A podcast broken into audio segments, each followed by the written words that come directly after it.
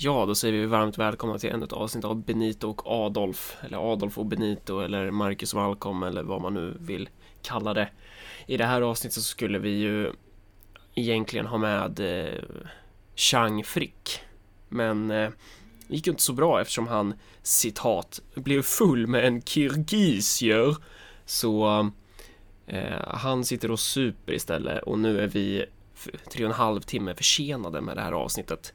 Så vi får helt enkelt eh, rapa upp något annat på något annat ämne än det vi skulle prata om med Chang. Ja, precis. Jag har, hade redan innan en jävla mördande huvudvärk som Chang gjorde sitt bästa för att förstärka. Så vi får väl se hur jävla glad jag är det här avsnittet. Ja, Men... det här kan bli riktigt eh, trevligt. Um, vad... Ja, det är väl egentligen bara att försöka få någon slags presentation av vad vi ska prata om här och nu va? Ja men precis. Um, vi hade tänkt att ta upp någonting som jag tycker är väldigt fascinerande idag rent politiskt. Mm. Vilket är den här stora förvirring som råder kring just... Så man ska hela tiden försöka förklara högerpopulismen. Den går ju från storhet till storhet. Sådana saker som var omöjliga att hända, Brexit, Trump och så vidare, de fortsätter att hända. Men också de här partierna som bara skulle vara så här, övergångs liksom, flash in a pan. De visar sig vara vitala. De går framåt. Mm. SD är idag i vissa mätningar största parti i Sverige. Det går inte dåligt för Front National. Um, det går inte dåligt i, vad fan heter de där, i, i Nederländerna, whatever, det spelar ingen roll. Så här, lite grann överallt så ser vi hur de här krafterna går framåt och mm. ingen kan egentligen förklara det. Annat än typ att högervindar blåser. Mm. Och, man, folk... och en ännu mer intressant aspekt här är väl bara eller vad tänkte du säga? Ja, att folk är så förvånade för man brukar ju säga att så här, det här är ju omoderna idéer typ. Hur kan det komma sig att Trump, SD, Le Pen går framåt? De här, de här idéerna hör ju hemma på historiens soptipp. Ja, det är återgång till 30-talet ja. etc. etc. Liksom. Men, då, men det, är ju, det har man ju inte så himla svårt på ett plan att liksom rationalisera utan man säger bara så här att varje generation har en stor liksom, plikt ja. att bekämpa ondskan som bor inom varje människa om detta må vi alltid berätta etc. etc. Och när vi eh, släpper liksom, som riddarna av Gondor, när vi inte längre är starka nog, då kan liksom, fascismen växa sig stark. För den finns alltid där. Eh, så det, sånt här kan man rationalisera. Det som man inte kan rationalisera och som är väldigt intressant, det är ju bara när, när någonting händer som händer allt oftare nu för tiden.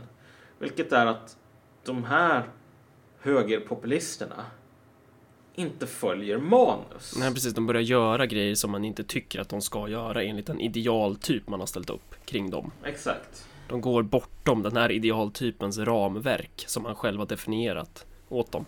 Exakt. Jag menar det finns ju idéer som är ganska ingrodda om vad som är höger och mm. vad som är vänster. Och det fascinerande är ju att väldigt många av de här populisterna som nu man kallar högerpopulister faktiskt inte verkar ha så himla mycket trohet till idén om vad man ska göra när man är höger. Mm. Vi kan ta ett exempel. Konkret exempel. Jag tror Donald Trump blev väl invald insvuren som president på en fredag. Så här, på måndag förmiddag så ett av de första mötena som han har i Vita huset eh, i officiell kapacitet har han alltså med ledare för fackföreningar som stödde Hillary Clinton i valet. Eh, och han har det här mötet i 90 minuter, vilket är ganska lång tid mm. att möta USAs president. Och de här ledarna för olika fackföreningar går därifrån med jättebreda liksom, solskensleenden och säger Åh gud, det här hade vi aldrig väntat oss. Fan vad trevligt vi hade. Liksom. Tycker det här var jätteproduktivt det här mötet. Uh, och hur ska man förklara det här? Förstår han inte att det här med fackföreningar, det är ju Demokraternas grej. Mm. förstår han inte att så här, republikaner, de tycker inte om fackföreningar? Eh, och att högern, de ska inte hålla på så här. För det är ju den idén som vi har idag om liksom vad republikaner ska göra eller vad högern ska göra. Och Trump verkar skita i det. Och det här är inte någonting som bara gör demokrater sura.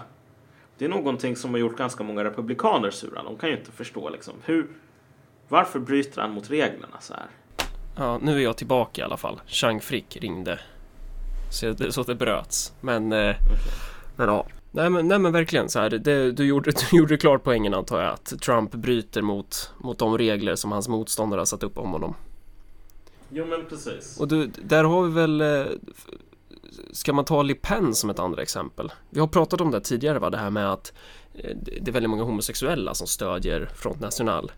Eh, Mm. Och att det är ju som en stor Ja, det är ju väldigt traumatiskt för vissa människor. För homosexuella, de borde ju stödja vänstern ju. För i vänstern är ju de som borde ha monopol på att vara toleranta. Vänstern är ju de som är man homosexuell då ska man ju rösta på vänstern ungefär som är man invandrare ska man ju rösta på vänstern. Det är ju, det är ju så det är. Mm.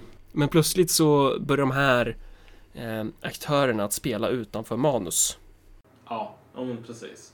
Alltså, i slutändan, lite av ett, inte direkt ett sidospår, men du vet så här, historien bakom det här, den, den, den kommunistiska idén om fascism. Mm. eh, som liksom, en sån här yttersta formen av kapitalismen i kris, liksom, då får du fascister. Mm.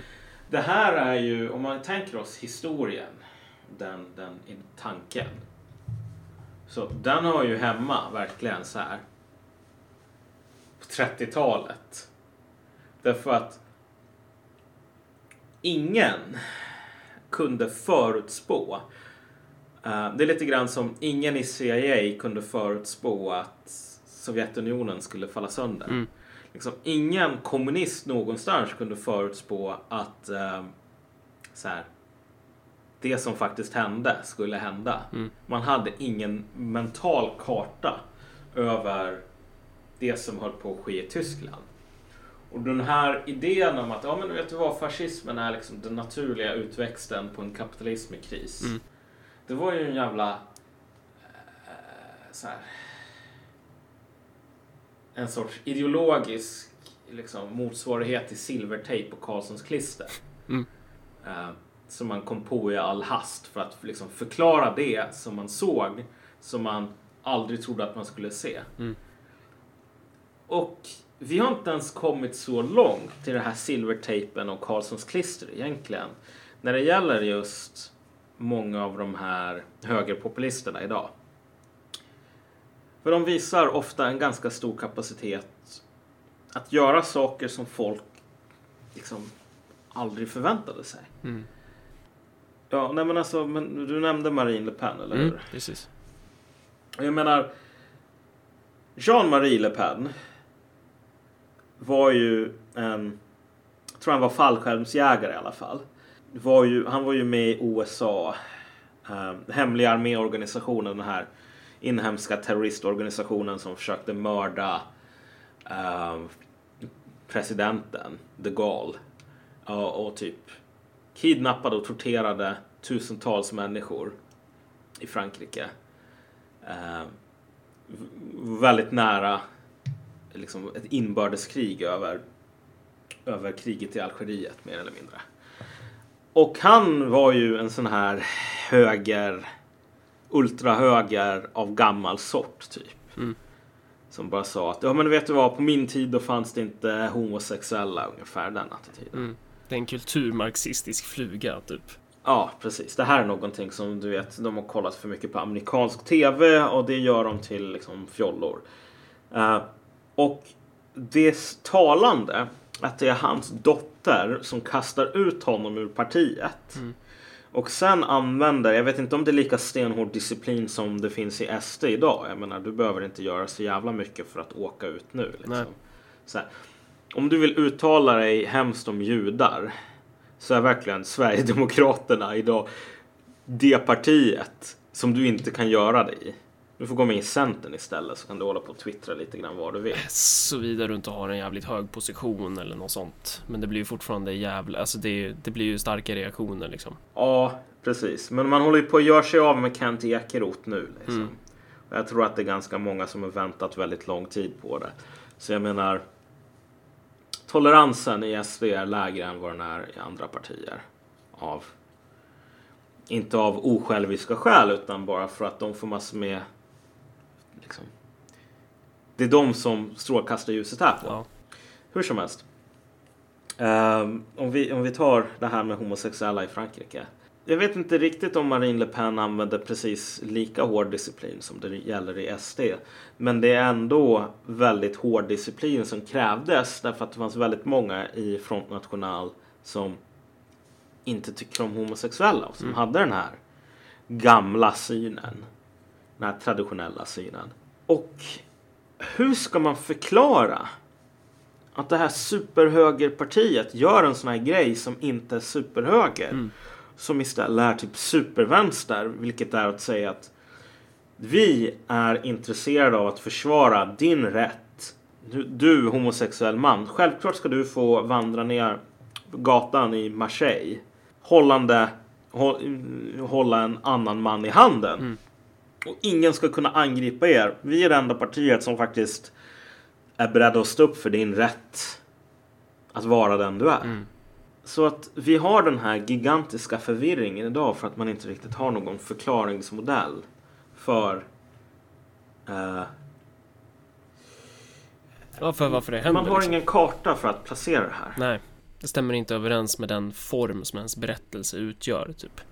Precis, och här kan vi väl liksom om man nu ska ta ett personligt exempel. Vi har ju också fått en jävla liksom hamnat i den där skuggzonen på Ja. plan. Där folk håller på och ägnar otroligt mycket tid åt att liksom försöka utröna. Är vi någon sorts nationalbolsjeviker? Bla, bla, Ja, precis. Det var, det var tydligen någon omröstning i någon jävla Facebookgrupp någonstans att, Ja, herregud. eh, att, att och det är så roligt att så här bara, att man har en omröstning om är Marcus Malcolm, är de sossar, är de marxist-leninister, är de nationalbolsjeviker? Och återigen då att det är, så, det är så viktigt för de här människorna att para in oss i någon idealtyp som då här Ja, strikt precis. förutbestämd. Det är så här någon form, det är någon jävla pepparkaksform som man ska bara säga vilken passar bäst typ. Ja, okej. Jo, men det är en ganska bra liknelse. Men vad händer i så fall? Om man sitter med alla de här pepparkaksformerna och så kommer det någon jävla... Det kommer någonting som inte passar Nej, in i någon av de här formerna som man Det har. blir ju jättejobbigt då. Hur ska man, hur ska man förstå? Alltså då, då blir man ju helt, då blir man förblindad inför det här skeendet. Om man inte har, eh, om verktygen bara är de här formarna som man försöker liksom jämföra med.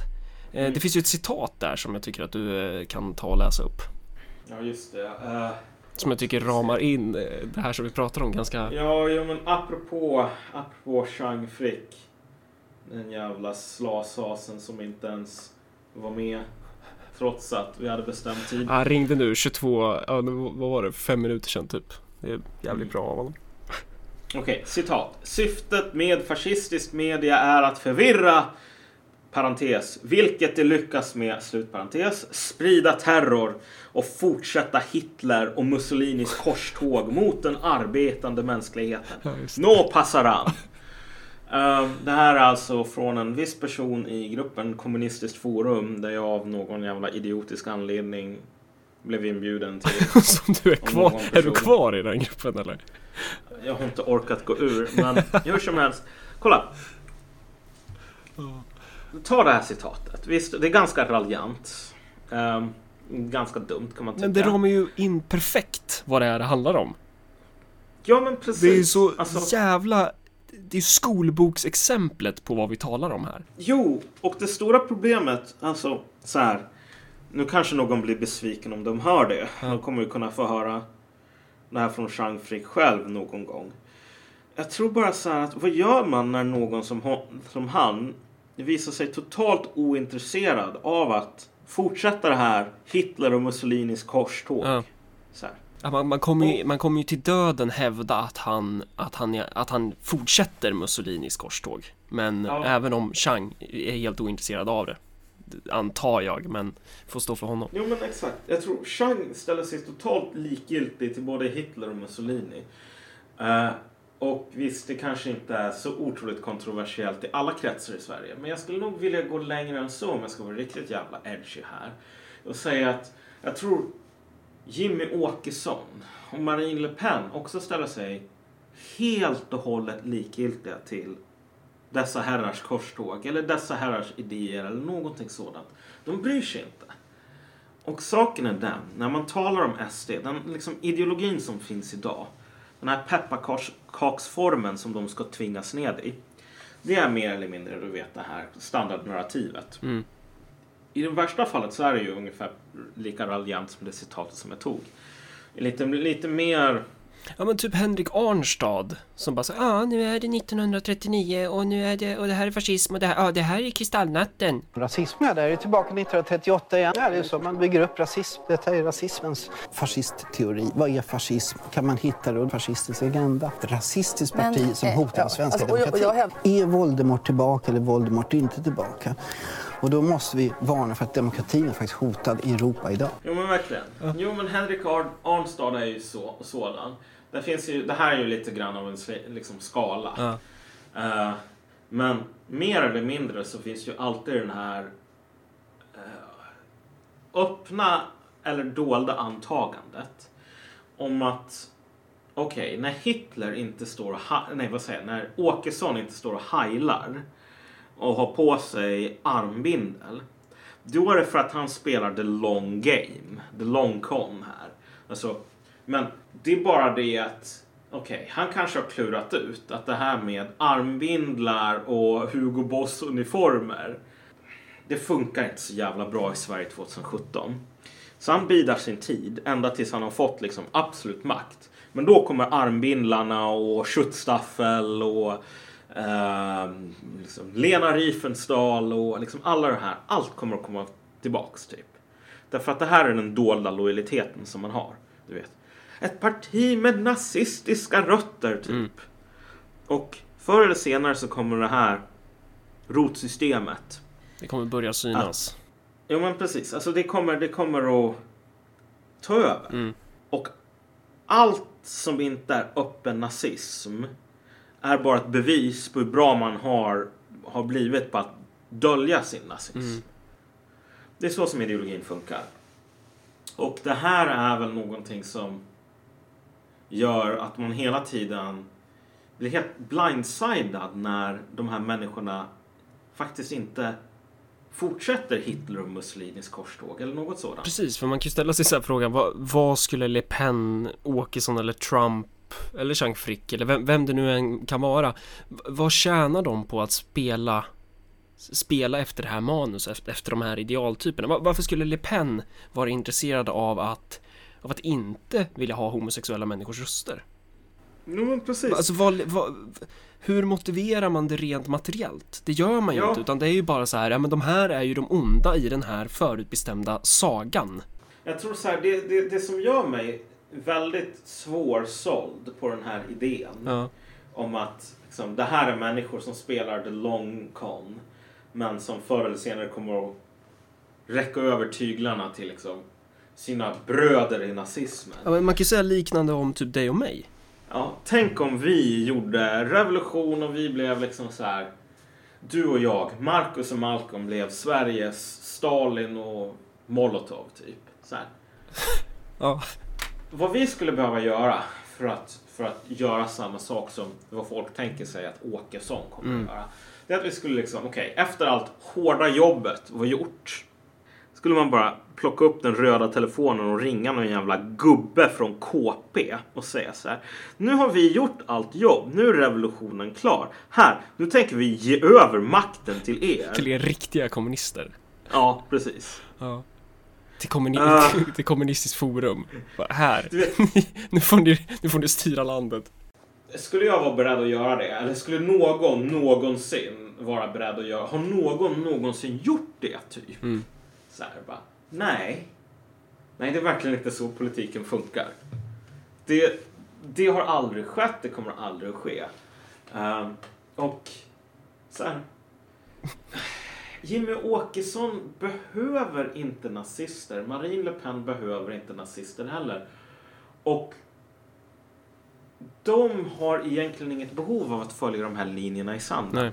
Någonting händer Det är något stort på gång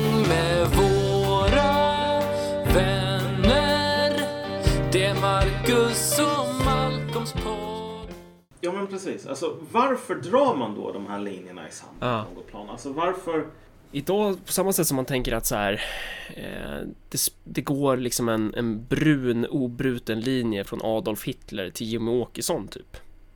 Mm. Så tenderar ju väldigt många att tänka att det går en röd, obruten linje från 1917 till typ dagens vänsterparti. Och Ja. oavsett vad man lägger i det, oavsett om man tycker att det är bra eller dåligt, så tror jag det är många som tänker att Ehm, att det är typ samma sak. Att, vara, att om någon kallar sig socialist idag så kommer den automatiskt tycka typ samma sak som socialister för hundra år sedan. Och det där är ju att eh, det där är ju inte riktigt, det stämmer ju inte riktigt om man säger så. Och framförallt när det gäller så här bredare begrepp som typ vänstern. Om man skulle tala om en vänster för hundra år sedan, då kommer ju fan inte hitta en vänster i, dem, i den meningen som finns idag, eller vad man ska säga. Mm. Ja, det, det är om man ska ta någon så här Jag tror du är bättre på att förklara Men det här med kvinnlig rösträtt och eh, typ syn på homosexuella eller snarare syn på personer med samma kön som låg med varann. Ja, jo men precis. Jag menar. Det som man är ute efter här Mm. är lite grann att det är väldigt svårt att ha någon sorts karta över politiken som eller en, en, en modell för att förstå politik eh, som låt, leder en rätt som liksom producerar gissningar som är mer rätt än vad de är fel. Eh, om man har den, den sortens tankesätt som väldigt många människor har idag, vilket är ungefär att okej, de värderingar och så vidare som vi har idag, de speglar någon sorts slutgiltigt stadium i mänsklig utveckling. Mm. Det här ingår ju för övrigt i Sveriges självbild. Liksom. Vi är det mest utvecklade landet. Det är därför som vi ska hålla på och sälja typ Boforskanoner till Saudiarabien för att lära dem feminism. Mm. Ehm, och det är någonting som är väldigt vanligt idag. Den här bilden av att våra värderingar och liksom våra indelningar i politiska kategorier, vänster och höger. Mm. De är historiskt transcendentala liksom. Vår tid är den lins genom vilka alla andra perioder får någon sorts mening. Mm. Och du nämnde det här exemplet med homosexuella. Mm. Deras rättigheter och så vidare. De flesta människor i Sverige idag har en bild av historien som är typ att okej. vi hade ett gigantiskt mörker och förtryck. Sen någon gång på 1900-talet så insåg man, då hade människan utvecklats så långt så att man insåg att vet du vad, homosexualitet är faktiskt inte så himla dåligt. Eh, och sen äntligen så fick de homosexuella komma ut ur garderoben efter millennium av förtryck. Mm. Det här är den tankemodellen som man har eh, och det är den som informerar ens liksom, gissningar om hur det ser ut och hur det kommer att se ut. Och den är helt värdelös. Därför att alltså, den, den kan inte förklara historien så som den ser ut. Ehm, uh, 1900-talets början så var att vara ord, alltså homosexualitet var inte ett vedertaget begrepp då. Det är någonting som är ganska nytt. Så här, idén om att man kan dela in människor i olika kategorier baserat bara på vad de tänder på typ. Eh, men i början på 1900-talet, om du var en man som låg med andra män. Det var ungefär som, jag vet inte, röka gräs i Sverige idag. Sverige har ju en um, till synes väldigt restriktiv så här, lagstiftning. Marijuana är olagligt och så vidare. Mm. Men det är bara ska fråga på Flashback liksom om du vill få tag på gräs. Det är ju inte ens så att om du säger till dina vänner så här, jag har rökt gräs. Mm. Du kommer att bli någon jävla så här, outcast. Såvida du inte bor i ett nykteristkollektiv någonstans. Ja, just det. Ja, då, då jävlar. Då, då, Då- blir, det, då blir det annan. Men, men när du säger det här om eh, syn, att, att homosexualitet, eller vad man ska kalla alltså, att, att ligga med någon med samma kön som en själv, eh, att det inte var så kontroversiellt. Eh, det beror väl också lite på vilket land man menar va? Jo, självklart sådär. Alltså det, det finns väldigt... det- Jag är inte någon expert på området och jag gissar på att den historiska utvecklingen ser olika ut på olika ställen. Jag vet att till exempel i Kina så var ju... Ja just det, då är att man låg med varandra inom adeln där va? ja, men precis. Inom Jo, hovet. Eh, inom, I Kina så har man haft en ganska lång historia med ja men vad fan, det här är någonting som är liksom ganska vedertaget. Sen var det väl du hade i alla fall en period av väldigt hård reaktion i samband med eh, att King-dynastin föll. Liksom, fick, inspirerad av idéer från västerlandet så tyckte man att men vet du vad, det här är ju bara en liksom, eh, medikaliserat en jävla sjukdom. Typ så. Eh, men, men det här är talande. Därför att det, är liksom, det går framåt och tillbaks. Eller uppåt och neråt eller höger och vänster. Liksom. Det, det finns ingen eh, ensidig riktning. Mm. Men, o- men om man tänker då de här som typ jobbade för, alltså Jag tror att de flesta människorna, om, om man skulle fråga dem idag så här eh, De här rörelserna som jobbade för typ kvinnlig rösträtt eller rösträttens Mm. införande om vi, vi, vi tar USA här då för enkelhetens skull Att de då skulle automatiskt skulle vara för homosexuali, homosexualitet typ för att, för att så skulle det vara idag ungefär Ja men precis. Här kommer vi lite grann till pudelns kärna, som sagt. Uh, det, jag får länka den här boken som man kan läsa om hur, hur det faktiskt såg ut i typ New York och andra städer i USA. Uh, ehm, Gay-scenen där, 1900-talets början. Men det var ju ganska öppet så. Och samma personer som slogs som hårdast för att liksom krossa de här stora liksom, bankmonopolen, bla bla bla. Eh, införa kvinnlig rösträtt och så vidare. Var de som tyckte att det här med homosexuella eller män som ligger med andra män eller liksom degenerates liksom. Eh, perversa som man kallar dem på den tiden att de måste låsas in eller liksom ges elchocker tills de botar sig. Mm. Det, var, det var de progressiva här. Den progressiva rörelsen bland annat. Och det här är ganska en genant poäng. B- här böjs ju den här pepparkaksformen i, det, liksom i tu. Den, den, den vrids ju. Det blir ju fel. Det blir ju ett error här. Ja men precis. Alltså kolla. Idag så har vi ju lite grann och det här kan man ju se i realtid om man, om man öppnar korpglugg, korpgluggarna. Liksom. Men idag så funkar det både inom vänstern men också liksom liberaler, typ hela det här jävla DN-packet. Är lite grann som IS. Mm. Du vet. Så fort någon flykting i Europa gör någonting, typ sticker ner en kärring på ett tåg. Eh, då säger IS, ja det här var vi, det här var vi, Ja. vi tar ansvar. Det är vi som gör det här, Allahu Akbar. Och etc, Moderaterna etc. idag bara så här. Ja, det var vi som införde allmän rösträtt.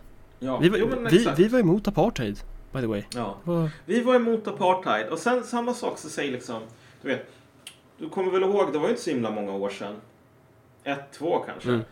Jag kommer inte ihåg exakt datum för jag håller på att bli senil. Men amerikanska högsta domstolen kom ju med en dom som sa att alltså, delstater får inte inskränka homosexuella pars rätt att gifta sig. Och du vet, det var ju bara att gå ut på Facebook eller Twitter och se liksom. Alla hade de där jävla regnbågsflaggorna. Mm. För alla ville markera, ja men det här är en seger för oss. Så jo, alla i vänstern bara, ja det här är en seger för oss. Och det är ju liksom självklart, det här är en vänstergrej. Mm. Typ. Det här är en vänsterfråga. Nu har vi vunnit kampen. Alla liberaler var precis på samma sätt. Mm. Men sen när det blev riktigt vulgärt, då hade du typ Arnold Schwarzenegger och McDonalds och Goldman Sachs i sina jävla regnbågsfärgade Twitter-ikoner och bara Det här var vår kamp, hallå, det var vi. Mm. Äntligen, nu har vi segrat typ. Det där är liksom väldigt talande. Därför att så gör folk inte bara här och nu.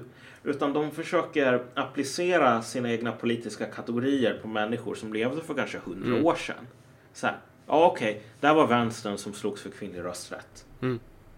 Ja, för så är det verkligen i Sverige att alltså det här med demokratins ideal och så att folk slåss ju om att vilka är de bästa demokraterna idag och vilka så här jag menar Liberalerna säger så här, "Ja, men det var Karl Staff som trollade fram rösträtten Sossarna säger att det var de som införde den Kommunister kanske skulle säga att ja, men det var tack vare arbetarrörelsens kamp eller du vet något så här man, man har alla sin, sin variant på det Moderaterna har någon annan ka- kanske lite mer böjd eh, historisk eh, Ja, Förklaring. nej, den är väl inte mer böjd om man ska vara riktigt jävla ärlig. Den är väl lika mycket nonsens som alla andra, vilket är ungefär 100 procent. Okej, ja Men, alltså, men, men, men poängen här är ju, alltså det viktiga här är ju säga bara att om du, och det här är någonting som många gör, de bara säger, ja men självklart, det är självklart en vänsterfråga med kvinnlig rösträtt. Ja. Och de som var för det, de måste ju vara vänster. Eftersom de är vänster och jag är vänster, då är vi ungefär samma sak.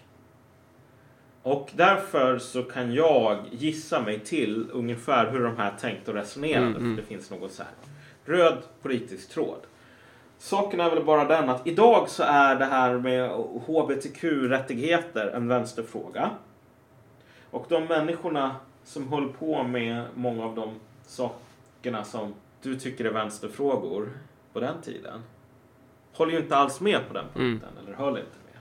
Och poängen är att de här politiska linjerna i sanden, vänster, höger, fascist, kommunist, socialist etc. etc.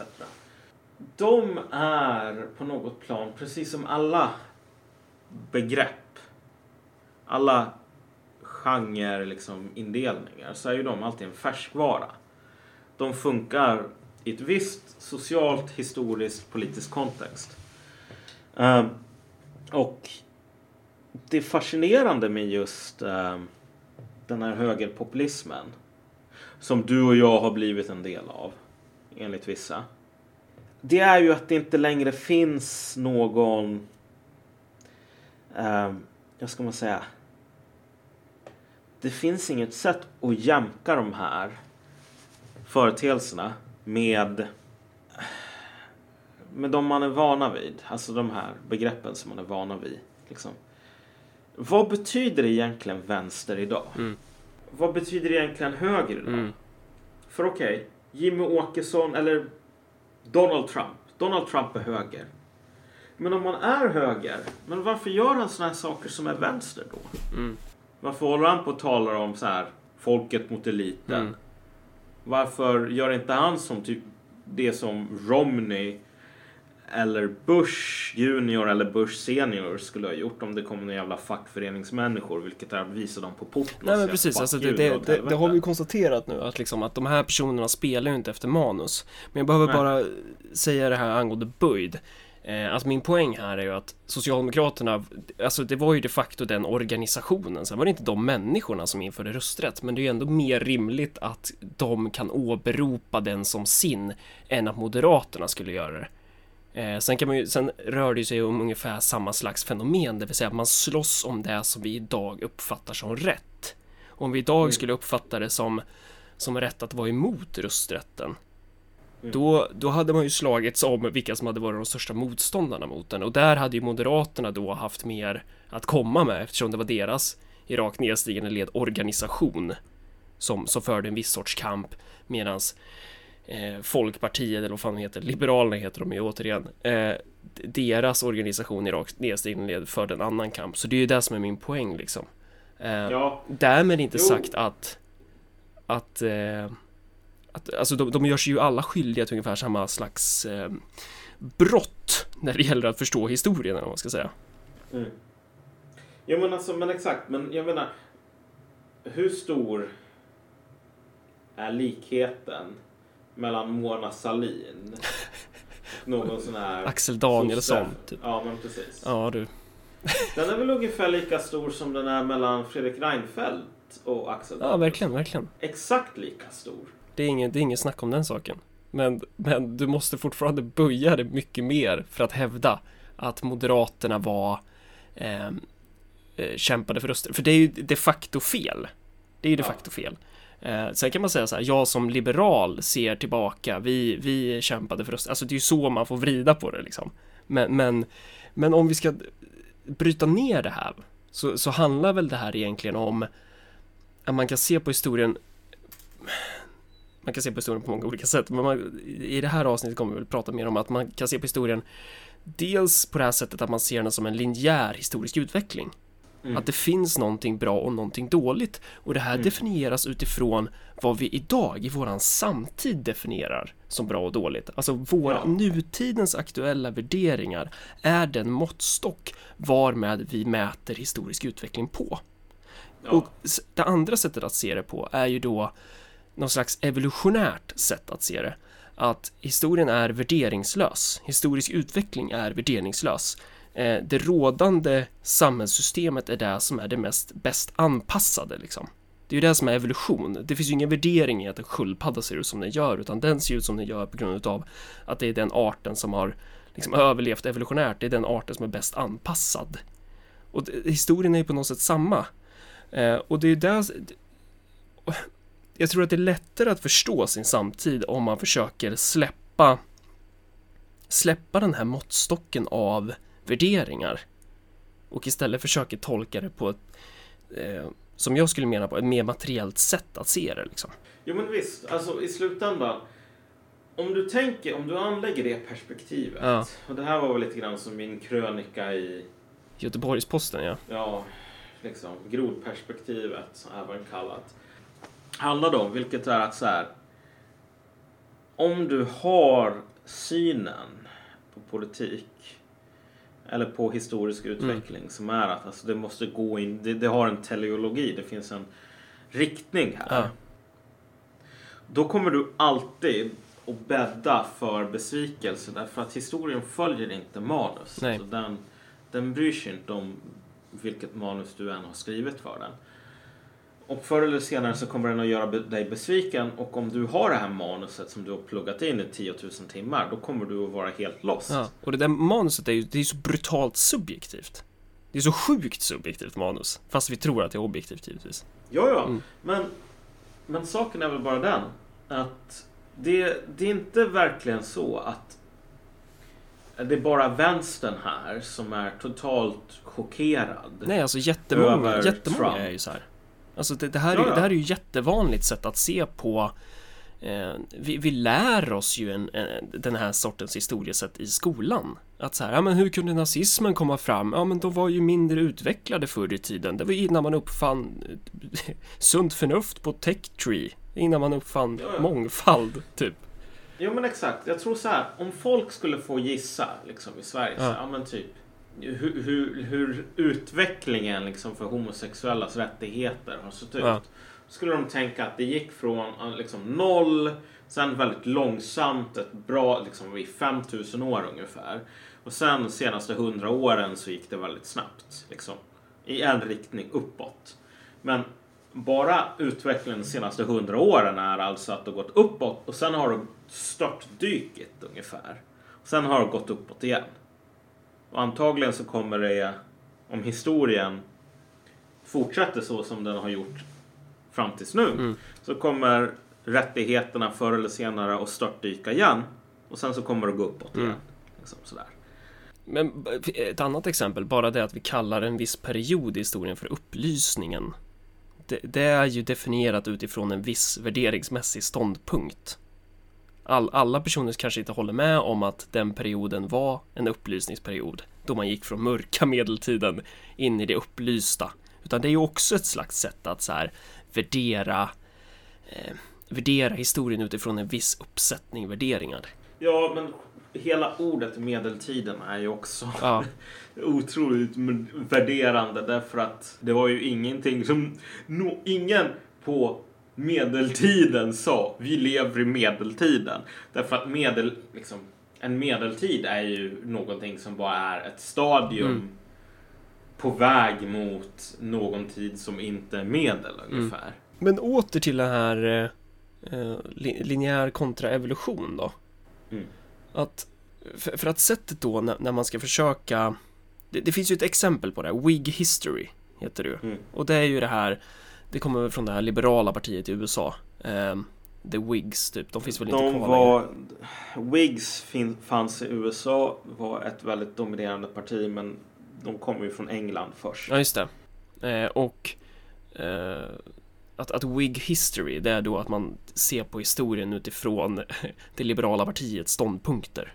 Man, man mäter Men historien precis. utifrån det. Alltså så här, historien var ämnad för att producera Whig-partiet. Mm. Eftersom Whig-partiet fanns, då hade historien gjort sitt jobb. Ja, precis. Liksom. För det blir ju slutsatsen av, av det här sättet att se på det. Att, att där vi är nu, det rådande legitimeras ju genom att det här är ju historiens oundvikliga utveckling och det där tror jag vi har hört någonstans förut. Att så här, det var ju exakt så man skulle kunna motivera att Sovjetunionen, DDR, en massa olika samhällen, eh, speciellt kommunister har ju varit väldigt flitiga på att hålla på att åberopa den sortens eh, floskler. Det, det här är resultatet av historiens oundvikliga utveckling. Mm.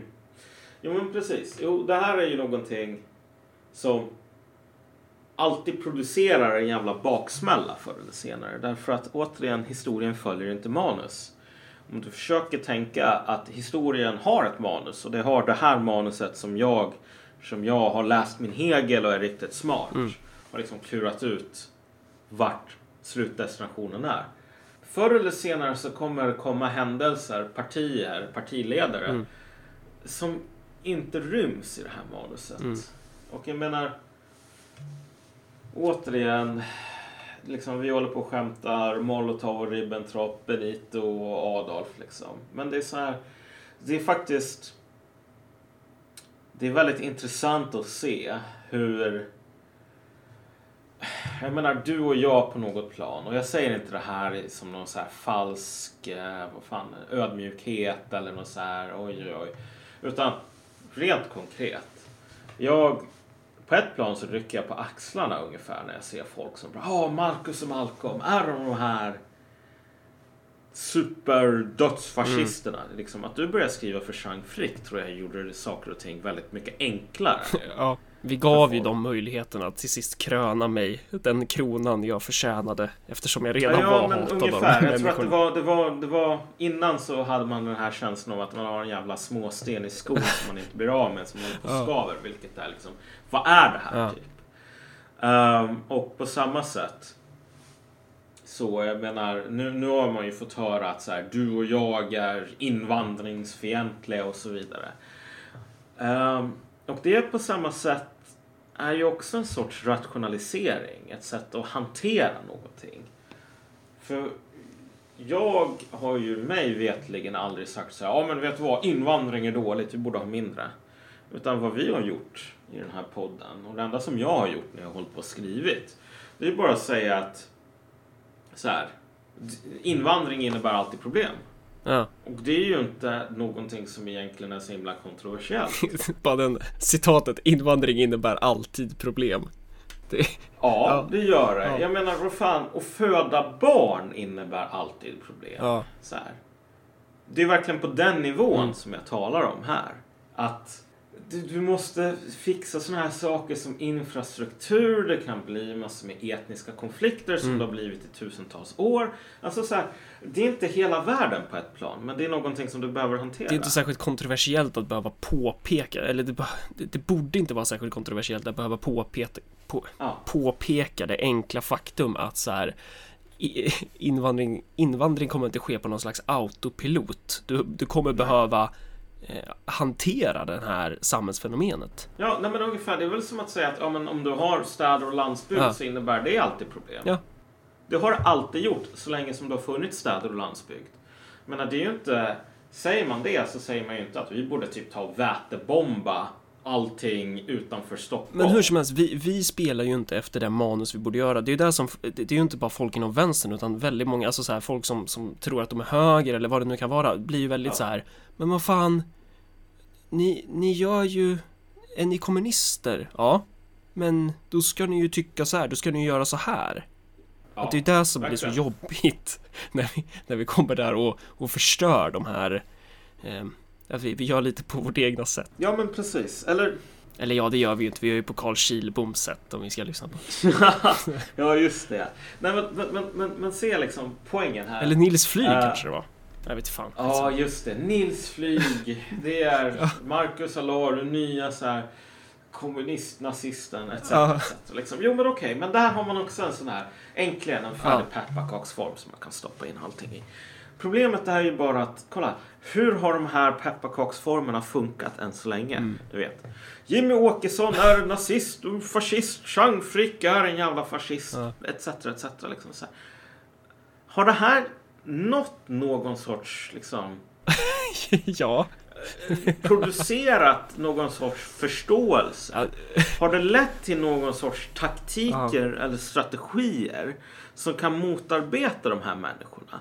Det är nu man ska länka den här Andrew Waldens senaste text om att så här, isoleringen av SD har gjort att de har Ja. fått mindre makt. Ja, okej, ja, för annars skulle de ha vad då? 45 procent? Liksom. Ja, annars skulle inte Stefan Löfven implementera, deras politik typ. Ja, jo, jo men exakt. Liksom. Okej, men det, det, det där är ju ett kontrafaktiskt påstående. Det kan man ju diskutera liksom Ja. så. Men det går ju inte att motbevisa. Eh, men, men poängen här är väl så här att när man lever som vi gör i en sån här tid av ideologisk kris. Mm. Och den ideologiska krisen idag är ju det fascinerande på något plan är ju att Francis Fukuyama, Mm. han som kom med det här liksom, i slutet på historien. Mm. Han tog ju över där, där Marx slutade ungefär. Han hade ju också läst sin Hegel och han sa ju mer eller mindre så här att okej, vet du vad? Det fanns de här tidigare liksom marxisterna. De hade också läst Hegel men de, de var inte lika liksom de hade inte historien på sin sida. Mm. Utan det är så här att historien har liksom sina cykler. Du har tes. Och varje tes producerar sin antites. Ehm, och när de här när tes och antites drabbar samman så blir alltid resultatet en syntes.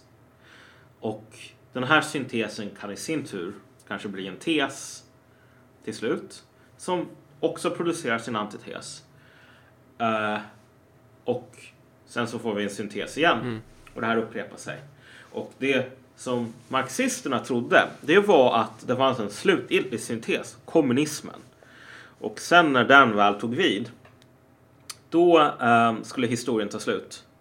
Och så skulle mänskligheten ha nått högsta stadiet av utveckling. Mm. till. Och så sa Francis Fukuyama, ja det här var ju väldigt löjligt, det kan vi väl vem som helst se idag. Att det slutgiltiga stadiet, den ultimata syntesen, det är ju inte kommunism. Mm. Det är liberal demokrati. Det sa han på 90-talets början. Mm. Eh, och Marx levde inte länge nog för att se kommunismens slutgiltiga seger. Men Fukuyama levde länge nog och han lever fortfarande idag för övrigt. Han såg, till skillnad från Marx, den slutgiltiga segern för den egna ideologin. Och vad håller Fukuyama på att skriva om idag? Jo, han håller på att skriva om att det visade sig att den liberala demokratin, den här ultimata syntesen, Mm blev till slut en tes som idag håller på att producera en antites. Och Den här antitesen håller på att slå sönder det här systemet. Mm. Så han kommer så här. Idag så är han ju ganska öppen med oj, jag hade visst fel. Det visar sig att det här slutet på historien eh, det var inte det. Ja, och det, det där tycker jag är väldigt relevant, i alla fall för dig och mig. Eh, och så här, jag hävdar ju att vi är kommunister, men det är ganska många kommunister och historiematerialister som har gjort sig skyldiga till just, precis som du sa, att man har varit så jävla tvärsäkra på att så här talat så jävla högfärdigt. Sen är det såklart skillnad på vissa av de här och andra liksom. Det finns ju grader i helvetet. Men att man alltid har eller det, väldigt många pratar ju om att så här, kommunismen är historiens slutgiltiga stadium. Det är historiens högsta stadium typ. Eh, att eh, man ser historien linjärt. Men man behöver ju inte se historiematerialism linjärt, menar ju jag. Att man skulle ju lika gärna kunna ha en evolutionär syn på historiematerialism. Att så här, att kapitalismen växte, och det är ju det är många marxister och kommunister som har också, ska man ju säga, till dess försvar, så man ska inte dra alla över en kam här och säga att alla är idioter liksom. Eh, men många, många är det. Många kommunister och, och historiematerialister är idioter. Eh, de har haft fel. Eh, så, men, men, när det gäller så här kapitalismens framväxt typ. Den så här, växte kapitalismen fram som ett, var det oundvikligt? Var det liksom en eh, var det en del av den här linjära utvecklingen eller var det snarare att det kunde ha blivit något slags annat system? Det är ju inte, alltså det historien är ju inte färdigskriven, vad ska man säga? Mm, men, men oundvikligheten är på många sätt en mycket mindre allvarlig poäng än slutgiltighet. Ja. Alltså att säga att kommunismen inte är oundviklig. Jag menar liksom no fucking shit Sherlock. Det här är 2017, inte 1917. Mm. Um, du behöver inte övertyga människor om att den inte är oundviklig Nej, idag. nej, inte alla människor, men... Men- jag tror att det finns en hel del eh, För jag vet ju själv hur, hur man i, vissa kretsar, hur man liksom, när, man studerade historiematerialism så, så i, när du läser så här gamla, om ni går in i Vänsterpartiets förråd så kommer ni hitta eh, lite mer eh, köttig litteratur va, som de har gömt undan och då kommer, du, ju- då kommer man ju få läsa om så här att historien är, eller kommunismen är historiens högsta stadium och det är oundvikligt. Så att det, det är ju väldigt många människor som, eller inte väldigt många människor, men det finns ju en del socialister där ute som faktiskt tror det här. Eh, alltså, alltså, Ja, men- alltså, och det, min poäng är ju här då att man, man ska ha en heads up när det gäller att förstå historiematerialism utifrån en linjär tolkning av historien kontra en evolutionär. Alltså det, det här sättet är ju inte de här två spåren är ju inte unika bara för en idealistisk historieskrivning. Okej, men alltså so saken är den. Det som jag sa tidigare Ja. gäller fortfarande. Det här med att oundvikligheten är en sak, Ja. slutgiltigheten är en annan. Ja, Att säga att någonting inte är oundvikligt, det är väldigt, alltså det är ganska billigt typ. Eh, Folk kan leva med det. Att säga att någonting inte är slutgiltigt, ehm, det är jobbigare. det är en helt annan jävla Ja. femma. Därför att om någonting inte är slutgiltigt, då betyder det att det kommer att dö förr eller senare. Och saken är den att det är mycket möjligt att Francis Fukuyama på 90-talets början skulle ha sagt, ja vet du vad Marcus, jag tycker du har en bra poäng. Jag tror inte att den liberala demokratin var oundviklig. Mm. Men det är alltjämt historiens högsta stadium. Mm. Och det är vad vi kommer att leva i för all framtid, mer eller mindre. Mm. Ehm, Och det är väl det som Och- är Du och jag tror väl inte direkt att kommunismen är ett evigt stadium. Även kommunismen kommer att ha sitt slut om den ens går att införliva. Så. Att det är ett alternativ med en början och ett slut. precis. Men jag menar, om man har gått så långt, då är man ju mer eller mindre en kättare. Ja.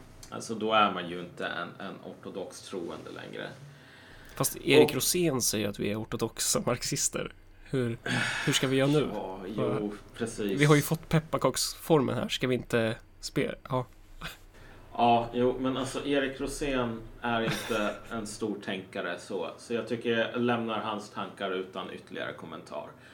Eh, låt oss röra oss vidare. Men poängen är väl lite grann att så här. Fan vad jag säger. Poängen är hela tiden. ja, men det, vi är trötta, skitsamma. Det är, Ja, precis. Jag, jag är trött och sur och håller på att bli senil. Så ni får stå ut med det. Uh, dit man vill komma här är väl i slutändan att jag drog ju den här liknelsen för dig tidigare. Ja. Men alltså. Du vet. Den här ideologin. Den ortodoxa marxismen. Det är lite grann som den här jävla fantasyvärlden i Dark Souls. ja. De flesta fantasyvärldar är ju så här, ja men vet du vad, du har massor med coola kungariken och uh, ditten och datten, Mm. liksom stora drakar och allting sånt. I Dark Souls, allting har typ dött för 500 år sedan. Man bara traskar runt i ruiner och ibland så stöter man på någon jävla uteliggare. Som ställer frågan om Marcus och Malcolm är marxist-leninister eller socialdemokrater. Ja, eller uteliggare som låtsas som att den här ruinen typ fortfarande är ett jävligt ballt slott typ. Ehm, eller uteliggare som bara klagar på att shit, så här, alla är döda. Det är bara zombies här. Fan, här. ja. Fan, men för 500 år sedan då var det ganska nice här.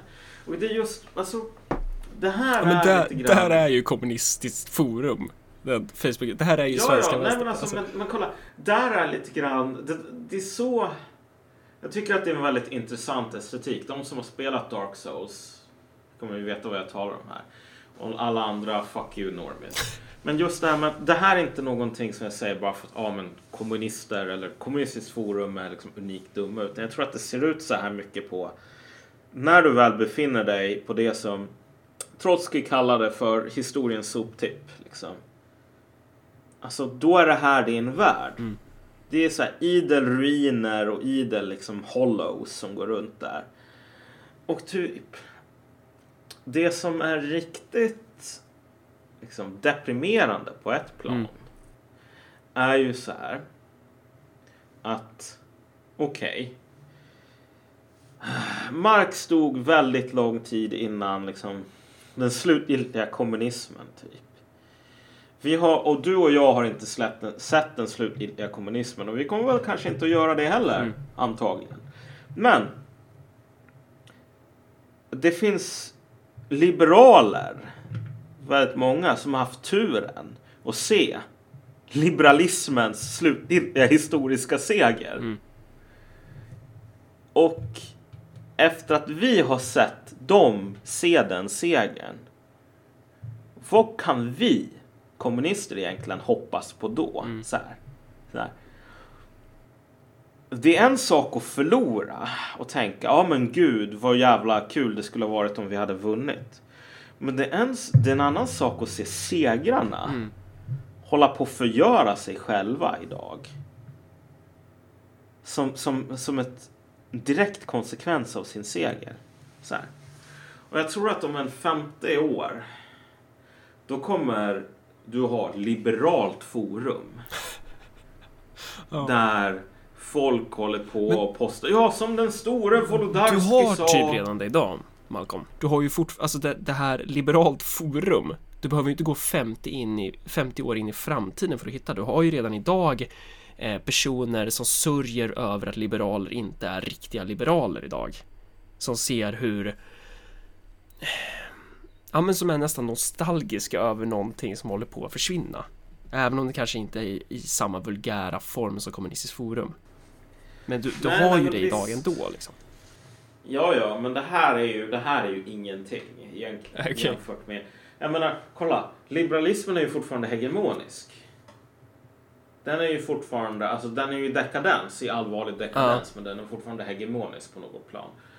Eh, vad jag talar om är vad som kommer att ske när den inte är, när den är utbytt. Mm. När, det, när det inte längre går att vara liberal annat som en liksom galen lajvare i utbyggden. Ja. För jag menar om du är kommunist idag. Då är du antingen någon så här riktigt svårplacerad person som du och jag. Mm. Eller så är du verkligen någon sån här typ lajvare. Så. Jag menar. Men jag menar du kan vara, du kan vara liberal och jobba på Timbro typ. Eller du kan vara liberal och sitta i riksdagen. Eller whatever typ. Eh, vi får se vad som händer med ideologin när det inte längre är sant. Mm. Och jag tror att den dagen kommer nog att komma inom vår livstid där vi kan få lite grann den här Dark Souls-vibben. Det sitter någon sån här deprimerad Peter Wolodarski på en sten i Firelink Shrine och bara ja. Ah, ja du. Kommer du ihåg när det fanns liberaler här? Det var riktigt kul. Men nu sitter jag här och är deprimerad. Typ. Ja. Allt är hopplöst.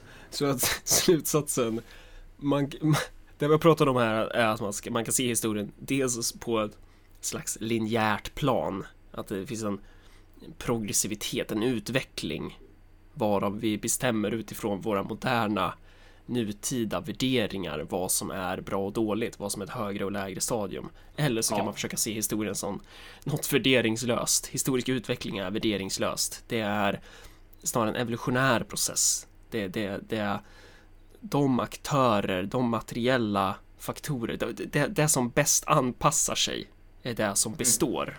Så. Exakt, men alltså problemet med liksom... För du, du, du är ju ganska tydligt att du tycker att en av de här är bättre än den andra liksom. Nej, ja, jo, det gör jag ju definitivt och där lägger jag ju värdering. Men Jo, men, men, men, men min poäng här, Ja. min, det är inte en invändning så, utan det är bara en sån här liksom, sakupplysning. ja, Eh, vilket är att det stora problemet med att se... ja, det är ju en konsekvens. Alltså, det blir problem med att se historien linjärt. Jo, jo, visst. Alltså det problem att se historien linjärt, det är att du kommer att ha fel förr eller Ja, senare. vad händer när, När de här börjar spela utanför manus och, och Ja. du vet. Ja. När du väl har fel, då kommer din ideologi att dö. Mm. Alltså du kommer... När du har fel nog Mm. så kommer förmågan för människor att fortsätta att tro på det här manuset kommer att krossas. Och sen så kommer alla dina poli, liksom, de här politiska rörelserna allting sådant bara dö. Ja. Och det har hänt med kommunismen redan. Den är liksom stick a fork in it, it's done. Eh, och det håller på att hända med liberalismen idag. Men okej, så här, alternativet. Ja, vi ser det här som bara en anpassning till rådande omständigheter. Typ. Ehm, när du väl gör det, då kan inte du längre ockupera någon special plats i historien. Då är du bara en person som existerar här. Du vet. Mm. Din ideologi reduceras från att vara någonting transcendentalt Mm. till att vara någonting otroligt partikulärt. Alltså, det är så här. Okej. Det som... Du sticker hål på ditt eget luftslott. Ja, jo men precis. Eller du... du Ja men, ja, men du, du kan inte stå, man kan, man kan inte stå och hävda bara det här är historiens oundvikliga utveckling, vi företräder den högre saken, bla bla bla. Alltså det, det, du kan inte prata i de högfärdiga termerna. Nej, men precis. Men det är också så här, kolla. Vi människor, vi föds i den här världen. Vi väljer inte att födas, Nej. utan det är någonting som liksom bara händer. Mm. Och sen så inser vi ganska snabbt att så här, okej, det är inte bara att vi föddes. Mm. Eh, vi kommer också dö. Och det kommer vi ofta inte ha någon som helst kontroll över. Och vi kommer att dö oavsett om vi vill eller inte. Och sen så förr eller senare så kommer det inte att finnas någon kvar som kommer ihåg att vi ens levde. Det här är liksom belägenheten att vara en människa. Det som är nice med en sån här fin politisk ideologi är ju att den är någonting transcendentalt. Uh, en av de poängerna med, med en sådan, inte den enda, men någonting som faktiskt ger folk tröst. Mm. Det är ju att okej, du som människa av kött och blod är liten. Men du kan vara en del av någonting större, Ja. någonting som är Man odödligt. får ett sammanhang och så vidare. Ja. Och om du säger så här att liksom en ideologi det är bara en evolutionär anpassning till rådande förhållanden. Rådande förhållanden kan ändras och då kommer liksom min ideologi att bara dö. Mm. Ja, då kommer din ideologi förr eller senare. Ja det kommer det ju. Ja, och, men precis. Och, men, men det är just det som inte är så jävla kul Nej det är träligt. att tro på. Liksom. Det är träligt. Men, men sen får man ju inte heller förväxla eh, Man får väl skilja på ett här, Marcus och Malcolm i ett nötskal. Det finns två nivåer om man säger så. Det finns en politisk teoretisk nivå eh, som försöker dra analyser utifrån hur det ser ut och sen påbyggnaden på den är ju någon slags propagandistisk berättelsemässig nivå. Man får ju inte förväxla de här, man får ju inte smälla ihop dem typ. Man får försöka hålla isär dem så att man inte blir slav under sin egen berättelse för då kommer vi också stå där med våra jävla pepparkaksformar och försöka eh, anpassa verkligheten in i vår berättelse. Ja, jo men precis. Jag tror att i slutändan eh, Det är väl på något plan så att Jag tror att om man likt oss tillhör en ideologi som bara är ruiner redan liksom. Den är död. Ja, ja men tillhör vi den ideologin då? Jag vet inte, jag, jag, jag, på ett sätt gör vi det och på ett sätt gör vi inte det kanske. Jo men exakt. Jo men det är lite grann det som är min poäng. Ja.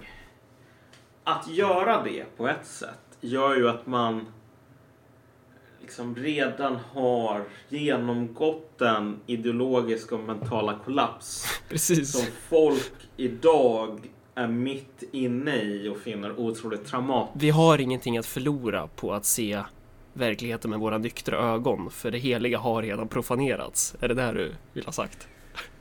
Uh, ja, jo men precis. Jag tycker verkligen, alltså fan, det jag irriterar mig att du, du inte har spelat Dark Souls. Jo, för det är faktiskt en ganska bra liknelse. Ja, men, men, men, men grejen, en sån här central poäng i det är ju att alltså, det är ett ganska svårt spel. Eh, och du dör typ stup i kvarten.